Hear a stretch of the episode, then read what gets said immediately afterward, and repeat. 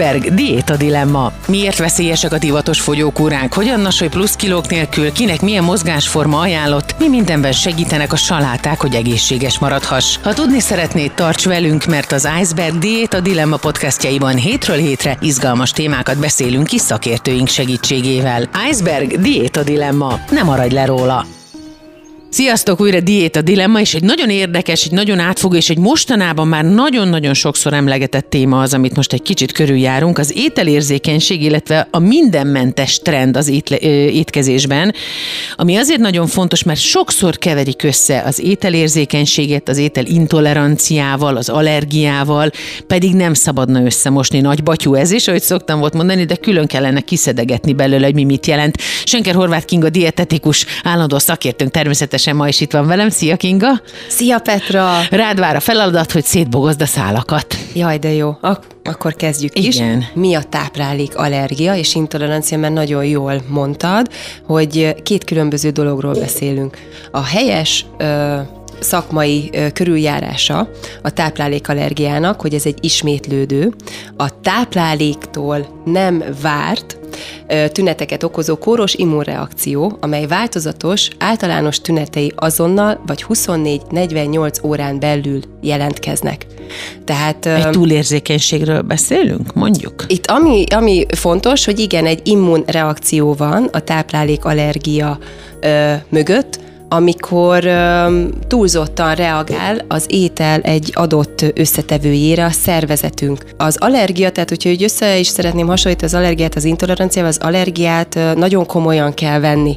Tehát az orvosi beavatkozást is igényelhet, így van? Akár, tehát életveszélyes állapotot. Tehát hát mondjuk egy anafilaxiás sok, egy anafilaxiás sok például a mogyorónál tud kijönni, és pont ezért van rajta különböző termékeken is, hogy nyomokban tartalmazhat a mogyorót, mert valakinél igen komoly problémát tud okozni. Fulladást is akár. Akár, így van.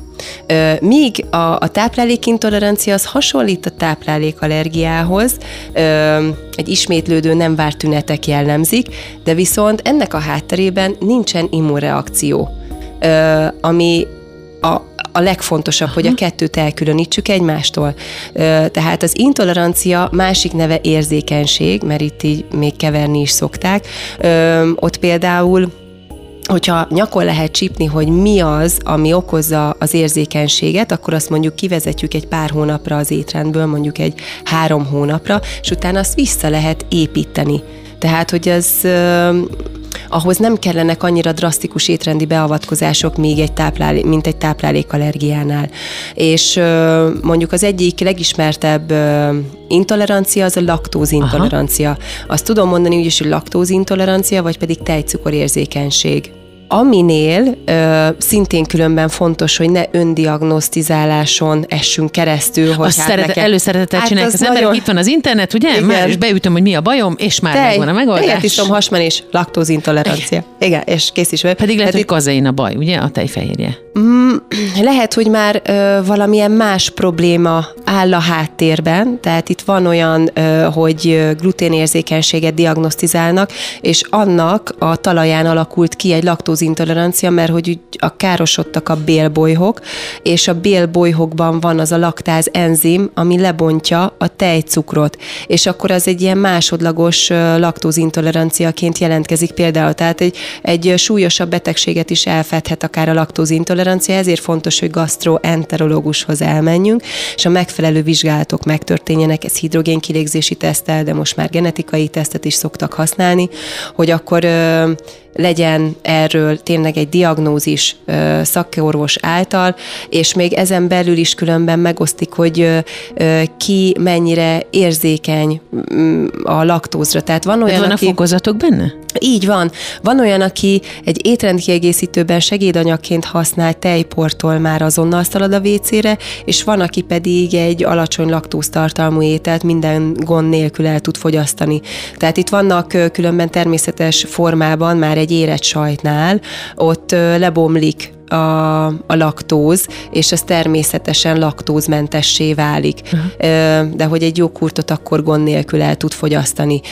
Vagy pedig nagyon sokféle laktózmentes élelmiszer elérhető már részükre, tehát teljes mértékben nem kell kivonni élelmiszercsoportokat a táplálkozásukból, és laktózmentes élelmiszerekkel, vagy laktázenzimmel is például tudnak teljes mértékben mindent tenni.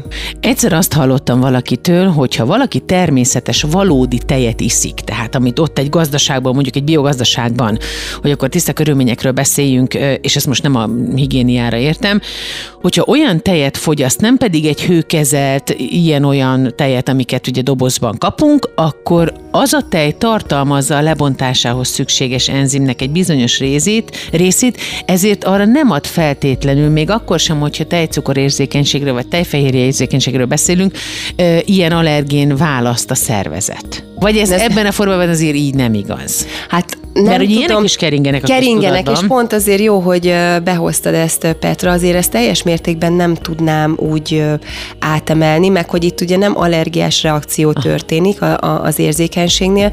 A laktózmentes tejeknél van az, hogy már hozzáadják a laktázenzimet, ami felhasítja a tejcukrot. Itt megint... Attól édesebb? Így van. Erről szerintem egy korábbi adásban beszéltünk, tehát hogy maga a tej. Igen, hát ez büszkeséggel tölt el. És utána megkóstoltam másnap reggel. És tényleg édesebb volt? Esett, igen, és jól nem esett. Iszom tejet, de az finom volt. Igen, szóval, hogy annál megvan tényleg az az enzim, de különben így azok a tejek, amiket mondasz, annál azért nem lehet egy laktózérzékenynek ezt az információt továbbani, tehát ez azért nem megalapozott, és nem megfelelő így megfogalmazva. Uh-huh.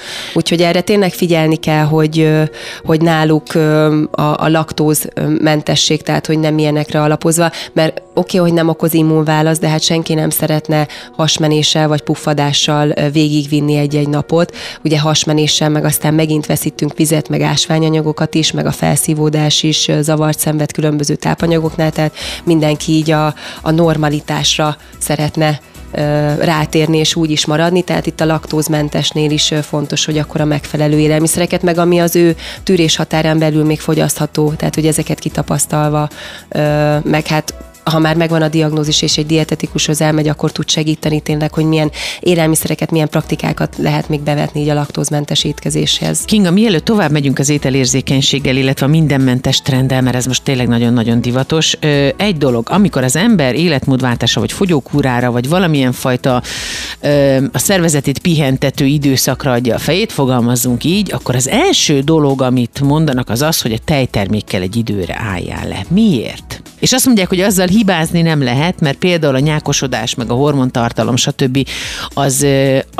Az biztos, hogy jelen van, viszont ennek a hiánya, tehát hogy ezt megvonjuk a szervezettől, akkor ez egy ilyen 4-6-8 hetes időben csoda jó eredményeket tud hozni, például a tisztulás és fogyás terén. Miért? Fú, itt megint összekeveredik azért sok minden. Na látod, én is csak itt az urbánus legendákból. De megint csak azt tudom mondani, hogy tök jó, hogy az ember belefut ilyen információkba, és ha mondjuk van egy-egy betegség, akkor, hogy ez a nyákosodás, tehát azért nem arról van szó, hogy én elfogyasztok egy joghurtot, és ott azonnal benyákosodik az emésztőrendszerem,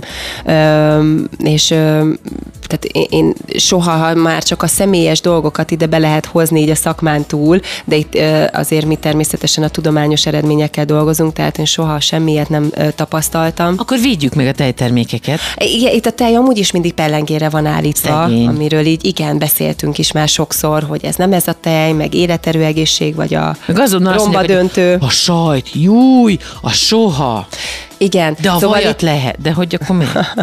Igen, meg ezt is egy korábbi adásban már beszéltük, lehet, hogy valaki nem hallotta, hogy itt a tejjel kapcsolatban mindig feljön, és ezt azért még egyszer elmesélem, hogy az ember az egyetlen olyan élő lény, aki egy másik állatnak issza meg a tejét. És akkor erre szoktam azt mondani, hogy nem szeretem ezt a kijelentést, mert mi vagyunk az egyetlenek, akik hamburgert eszünk sült krumplival. Meg mi vagyunk az egyetlenek, aki tehát, feleslegesen írtja az összes többit, és rosszat teszünk, igen, a másiknak, szóval egy csomó mindenre igaz. Igen, tehát a tejjel kapcsolatban, hogyha valakinek van averziója, mert olyanokat is lehet, hogy a genytől kezdve, meg az antibiotikumok nagyon csúnya dolgokat tudnak írni a tejről, ezek nagyon sarkos megfogalmazások. De miért csinálják ezek? Ezt? Ezek ilyen vaskalapos irányzatoknak a képviselői, vagy valakinek érdekében áll az, hogy miért akarják mindenképpen elhitetni az emberek, hogy ne és fogyasszunk. Mindenféleképpen ezt át akarják vinni mindenkin. Tehát van olyan élethelyzet tényleg, aki mondjuk pattanásosabb lesz a tejre, akkor ott ne fogyasszon tejet. Nézzük meg, hogy amúgy tejtermékeket fogyaszt-e, mert a probiotikus savanyított tejtermékeknek annyi pozitív élettani hatása van, ha amúgy nem muszáj, akkor ne vegyük ki az étrendből. Oké, tej kimegy, pattanásos lesz tőle, de minden további nélkül kefírt, túrót, joghurtot tud fogyasztani. Hát a kefírt az kifejezetten jót tesz, nem? Hát igen, egyrészt a teljes értékű fehérjék mellett könnyen emészthető fehérje, értékes fehérje, vannak a tejtermékek jellemző vitamin ásványanyagai között említhetjük, például vannak a zsírban oldódó vitaminok, A, D, E, K-vitamin, B-vitaminokat is tartalmaznak, hát a kálcium miatt mindig kiemeljük a tejtermékeket, hogy nem csak minőségileg, hanem mennyiségileg is úgy tartalmazzák a kálciumot, és olyan közeget is biztosítanak, hogy a kálcium a lehető legjobban tud felszívódni belőlük. Tehát, hogy a tejet kinek miért áll, hát érdekében, igen, és ez megint a démonizálás, itt bejön ugye az intuitív étkezésnél beszéltük, nem teljesen tudom megfejteni ezt az irányvonalat, és elég szélsőség van ezzel kapcsolatban, és ez hullámzik is, tehát itt különböző trendek figyelhetők meg, ezért nem tudunk nagyon mellé menni azzal az arany középúttal megint csak, tehát hogyha valaki szereti a tejet, és nem okoz neki panaszt, az nagyon értékes táplálékunk különben, és itt a laktózintolerancia kapcsán akkor csak behozok egy érdekességet. Itt Európában az a gén öröklődött tovább, az a mutáns gén, ami azt jelentette, hogy mi, ugye ez a laktázenzim, ez amíg szoptatás történik, megszületik a baba, szoptatás alatt kell, hogy az anya tejet tudja hasznosítani, és utána ez a laktázenzim termelés leáll. Itt Európában az a mutáció öröklődött tovább, hogy nem áll le ez a laktázenzim termelése, tehát későbbi életkorban is meg tudunk emészteni tejtermékeket. Ez miért volt jó? Hát biztosította azokban az éhínséges időkben a túlélést például. Tehát, hogy meg kell vizsgálni itt a laktózintoleranciánál is, hogy más földrajzi eloszlást mutat az, hogy a népesség hány százaléka laktózintoleráns. Különben az északi populációban nagyon elenyésző az intolerancia, a laktózintolerancia, míg Afrikában majdnem 95%-os. Tehát oda, amikor amerikai szállítmányok vittek tejport, akkor az nem volt egy túl jó ötlet, mert végig hasmenés szemben. Megcsikart, igen, végigment, tehát, hogy ez egy előnyös evolúciós történet volt, hogy ez a laktáz enzim, ez fennmaradt még a csecsemőkor után is, és ezért a táplálékoknak a köre kiszélesedett. Hogy a sajtok kapcsán még azt el szeretném mondani, hogy igen, hogyha nincs semmilyen panasz, akkor az a legjobb, hogyha lehető legváltozatosabban étkezünk. Tehát, hogy nincs szükség ilyen megszorításokra, mint amit valakiknek így ez hozza az izgalmat, hogy akkor így a tejet démonizálják, vagy a tejtermékeket, vannak különböző irányzatok, érdekek, lobbik, tehát nagyon sokféle mozgatórugó van, hogy miért kerül egy élelmiszer pellengérre. Azonban itt tényleg ez a nagyon fontos az arany középútnál, hogyha nincsen panasz, akkor nyugodtan lehet fogyasztani, vagy ha a tejjel kapcsolatban van valami, de a tejtermékek maradhatnak, az megint egy tök jó dolog, abból a szükséges tápanyagbevitelt könnyedén össze lehet hozni. De itt a sajtoknál is, hogy persze lehet fogyasztani, sőt, szükséges itt a fehérjebevitel színesítése miatt, a kálciumbevitel miatt is, hogy fogyasztunk tejtermékeket, amik mondjuk el, hogy a sajtok, a túró, a joghurt, a kefír, az író, még a tejfölt is ide mondhatom. És hogy minden... Vagy akár az orda, hogyha a sajtkészítésből visszamillat nagyon egészséges részt néztük, az igen. Is tök finom, a salátákhoz például kifejezetten jó, meg könnyen pergethető alá a salátára. Na, ez vágni. Egy tök jó ötlet most valakinek, akár az estit tervezi, hogy mivel dobja fel a salátáját, akár ordával, és vagy például van most a skír, ez egy új dolog, amit sokan nem ismernek, alacsony zsírtartalma van, ez egy ilyen sajt és joghurt határán mozgó élelmiszer, és nagyon magas a fehérje tartalma, tehát a sporttáplálkozásban is egy iszonyú jól beépíthető élelmiszer különben, skírként lehet keresni, és már nagyobb boltokban lehet kapni. Tehát itt ezzel kapcsolatban pedig csak a sajtnál is azt szerettem volna kiemelni, hogy azért nem mindig, hogyha van egy kedvencünk, most így a trapistát minden márka nélkül bemondom, azért van zsírtartalma is, tehát lehet fogyasztani a sajtot, de nem mindig azt a trapistát. Tegyünk be néha fetát, mozzarellát, amiknek azért alacsonyabb zsírtartalma van, más állaga van, más ízvilága van, kicsit más tápanyagtartalma van, vagy egy hosszú érlelésű, tehát trapista sajtból is választhatunk olyat, ami hosszú érlelésű, vagy parmezán jellegű sajtok. Tehát, hogy itt a sajtokon belül is, hogyha tudunk, akkor változatosan úgy, hogy és ezek a milyen jó minőségű sajtok, itt például a hosszú érlelésű sajtok ide tartoznak például. Egy mozzarellának alacsonyabb a zsírtartalma, egy fetának is, de az egy picit sósabb, de ezért pont ezért ilyen változatosan akkor azokat jól lehet besakkozni, igen. Szóval, hogyha visszatérünk az ételérzékenységhez, akkor a témakör ebben az esetben nagyon szépen exponenciálisan bővül, és azt kell, hogy mondjam, hogy manapság ez, most bocsánat, hogy ezt mondom, és nem akarok sértülni, de hogy egyre divatosabb azt mondani, hogy jaj, én gluténérzékeny vagyok, jaj, én laktózérzékeny vagyok, jaj, nekem mind a kettő van, és akkor kiderül, hogy nem tudja azért, hogy a gluténérzékenység és a cöliákia nem ugyanaz, tehát az egyik az tényleg mindenről leállítja, minden gabonáról az embert, vagy hát a búzáról, majd te megmondod egészen pontosan, de hogy ezekkel érdemes tisztában lenni, hogy az ember ne akarjon ilyen lenni, mert ez nem teszi őt különlegessé, tehát nem kell azonnal azt hinni, hogy egy kicsit hasmenést okozott valami, akkor biztos, hogy gluténérzékeny vagyok, vagy laktózérzékeny, ne akarjunk ezek lenni, csak azért, mert ez most annyira divatos. És akkor ezáltal tartozunk valahova, inkább valamilyen sportklubhoz tartozon az ember, de ugye az étkezés is egy olyan kardinális dolog, hogy azáltal is valahogy így sokan meghatározzák magukat, és szeretnének valahova tartozni, ami még azt mondom, hogy így érthető is, csak hogy itt fontos, hogy nem mindent a táplálkozáson keresztül szeressünk. És öndiagnosztizáljunk. Pontosan, hogy erre tényleg iszonyatosan fontos, hogy megtörténjen. Ha valami problémát észlelünk magunkon, hogy menjünk el az adott problémával orvoshoz. Tehát, hogyha valamilyen emésztőrendszeri probléma van, akkor gasztroenterológushoz menjünk el, és itt az öndiagnózis még azért sem jó, mert ha már elkezdem önkényesen például a gluténtartalmú, hogy mi a glutén különben? Hogy ezt sokan nem is tudják. Folytassuk akkor ezzel a sort. Egy olyan fehérje, amely számos gabonaféle magjában megtalálható, mint például a búza, a rozs és az árpa. Ez a három. A zabot is ide szokták sorolni, de a zabnak nem ilyen fehérje frakciója van, viszont a zabot nagyon gyakran ezzel a három gluténtartalmú gabonával együtt takarítják be, dolgozzák fel, szállítják, és ezért szennyeződik gluténnal. De amúgy nagyon sok, egy garantáltan gluténmentes zabot a cöliákiások is tudnak fogyasztani. És megint itt sok gondolat került a fejembe, csak hogy a cöliákia az egyenlő a gluténérzékenységgel, tehát ez a kettő, ez egy szinoníma. A régi neve a gluténérzékenység az a lisztérzékenység, ezt már nem használjuk. És akkor a gluténérzékenységen túl van még olyan ága, van egy ilyen NCG-es, egy non-cöliákiás glutén szenzitivitás, mert maga a gluténérzékenység az egy autoimmun betegség, és az egy élethosszig tartó diétát igényel. Míg ez a non-celiákiás glutén-szenzitivitásnál, és itt hogy a diagnosztikánál, itt egy, bocsánat, picit ugráltam, tehát hogyha öndiagnosztizáljuk magunkat, és nem eszünk gluténtartalmú gabonákat, amit itt a lóugrásaim közben már elmondtam, és úgy megyek el vérvételre, akkor egy fals eredményt fogok kapni. Tehát már egy vérvételre is jó tudni, hogy én hogyan menjek el, tehát ott vissza kell terhelni a glutént, mert különben fals eredmény jön ki. Tehát ezért fontos, hogy már bármire gyanakszom, elmenjek orvoshoz, ő elmondja, hogy milyen vizsgát kell, és már a vizsgálatra is hogy érkezzek. És hogy akkor már megvan a diagnózis, akkor utána azzal el lehet menni, és a dietetikus segít a táplálkozást, a táplálkozással kapcsolatos rész összeállításában.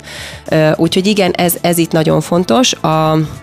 Az öndiagnosztizálásnál a másik, a non-cöliákiás glutén-szenzitivitásra visszatérve, tehát ott nincsenek meg azok a fizikális jelek, tehát a bélbohojkárosodás nem tetten érhető, vérvételnél sem jönnek ki azok a markerek, amik cöliákiára utalnának, viszont valóban rosszul van a páciens. És akkor, tehát, hogy itt nem áll fenn olyan tünetegyüttes, ami a gluténérzékenységnél, de mégis rosszul van, és akkor ennél érdemes végigjárni, hogy milyen minőségű gabonaféléket fogyaszt, mert sokszor nem is arról van szó, hogy a glutén okozza a problémát, hanem hogy nem megfelelő pékárukat fogyaszt például. Rohanó világunkban arra sincs sokszor idő, hogy konkrétan miből áll a kenyér, ugye pár összetevő, víz, liszt, só, kovász, hogy ezek helyett... És nem a térfogatnövelő, meg az állományjavító, meg a lisztkezelőszer, meg a mindenféle lisztgyorsító, tehát hogy fontos megnézni itt megint az élelmiszerek minőségén, hogy az egészséges táplálkozás a bevásárlással kezdődik, és hogy itt a megszokott dolgokon túl, hogyha vannak jobb alternatívák az adott élelmiszercsoporton belül, akkor például ebben is tud egy dietetikus segíteni, itt a kenyérnél is, hogyha már 10 soron keresztül megy, hogy mi van abban a kenyérben, az nem abban. Tehát, és komolyan mondom, Petra, sokszor tapasztaltam ezt, hogy itt az NCGS-re gondolt, hogy akkor az áll a háttérben, és hogy a glutént már akkor elkezdte így kivonni, hogy gluténmentesen kell táplálkoznia, és már ez, hogy így a pékárok minőségénél figyeltünk arra, hogy az ilyen kenyereket, azokat ne fogyassza, és ami ugye szabadon van, ott nem tudjuk az összetételét egy kiflinek, zsömlének, érdekes különben ki lehet kérni. Senki nem kéri ki, csak mondom, hogy ki lehet kérni, és nagyon meglepődnek az emberek, hogy én ezt teszem meg kifli címszó alatt. Tehát, hogy az is azért több soron keresztül így jön megy. Persze nem lehet mindenki pék az otthonában, de hogy a csomagolt élelmiszereken viszont rajta van az összetevő lista, és ott kenyereknél ugye lehet látni, hogy mi van benne. És lehet olyat vásárolni, amiben tényleg csak ez a pár összetevő van. És ez már hát minőségileg... azokra rá is van írva, hogy csak liszt, víz, kovász, semmi más. És így van. És vagy ha már nem kovász, de élesztő. De hogy igen, lehet kovászokat is nevelgetni. De az élesztőről is beszéltünk majd egyszer, hogy ezt se kéne démonizálni. Tehát... Nem kéne démonizálni, igen, de egy kenyérnél is, tehát lehet élesztővel. Otthon például ha valaki nem nevel kovászt, akkor élesztőből tök gyorsan lehet nagyon finom kenyereket csinálni. Meg zsömlét, kiflit, bármit, fokaccsát, grisszini, tehát hogy ezeket tényleg tök jól otthon meg lehet csinálni. És akkor tudjuk, hogy mi van benne. Így van, és hogy nincs akkor semmilyen állományjavító, tehát hogy ezektől van sok embernek egyfajta érzékenysége. Akár, de ez is, hogy nem mindenkinél, meg nem mindenféle adalékanyag, de hogyha nagyon sokáig eszik egy adott kenyeret, ami tényleg nem jó minőségű, mert hogy végig lehet nézni egy-egy kenyérnek az összetevő listáját, ez egy idő után okozott nála problémákat, és amint ezt lecseréltük egy ilyen kenyérre, vagy ő otthon elkezdett készíteni, már a tüneteinek a nagy része megszűnt. Tehát nem a glutén volt a fő bűnös. Csak azért mondom, hogy még ilyen is van, ami nehéz különben dietetikailag is, tehát hogy gluténérzékenység, ez az NCGS-nél, hogy ilyenek is vannak, hogy itt, és elválaszthatatlan a psziché és a test egymástól, tehát ő azt is gondolja, hogy ez rossz neki, akkor tényleg tud produkálni tüneteket.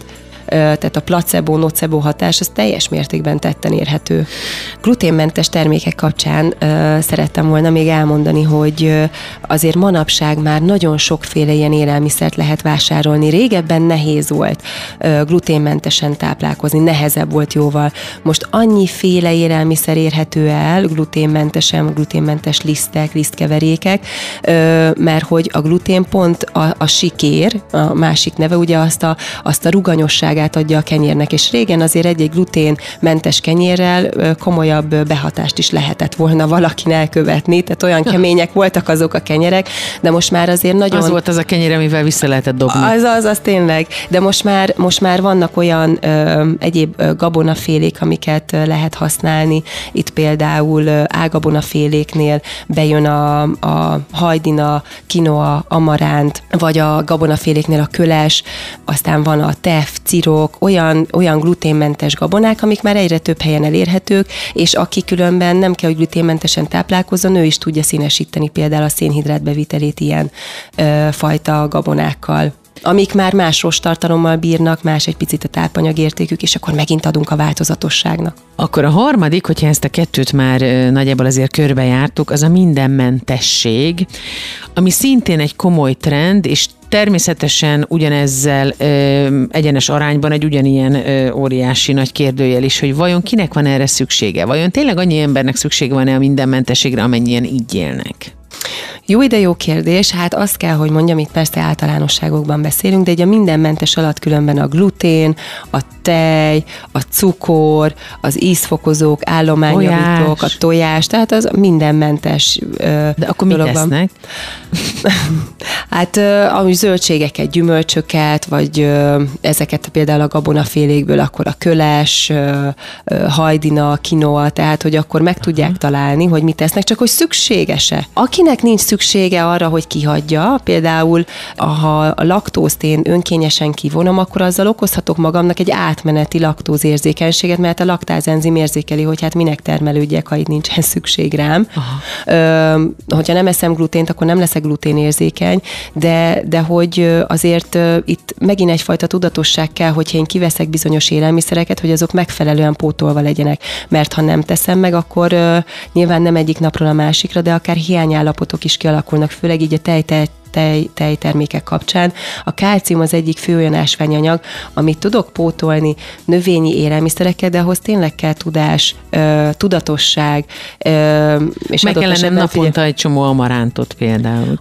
Van például zabnak is van magasabb kálciumtartalma, gabonaféléknek, vagy olajos magvaknak, vagy spenótnak, vagy magas kálciumtartalmú ásványvíznek például, vagy a szardíniának, de hogy ezeknek különben a kálcium felszívódása nem olyan, mint a tejtermékekből, tehát figyelni kell, hogy a megfelelő mennyiség ezekből az élelmiszerekből elfogyasztásra kerüljön, de akkor sokaknál kiesik, hogy ő nem vesz magas kálciumtartalmú vizet, a szardiniát életében nem evett, és nem is fog, a spenótos sóskát nem szereti, ott vagyunk az olajos magvaknál, és akkor eszi nagy lendülettel mondjuk, hogy akkor a kálcium bevitelét fedezze, de abban azért vannak zsírok is, és ott akkor meg már el lehet érni egy ilyen többletenergia bevitelt, mert nem jó úton közelítette meg mondjuk a kálciumbevitelnek a kérdését. Tehát ezért mondom, hogy bármit kivonunk, arra legyen megalapozott. Utána a dietetikus tényleg annyit tud segíteni abban, hogy csak a szükséges dolgok kerüljenek az étrendből kivonásra, mert nagyon sokat számít az egészségesnél, sportolónál, betegnél,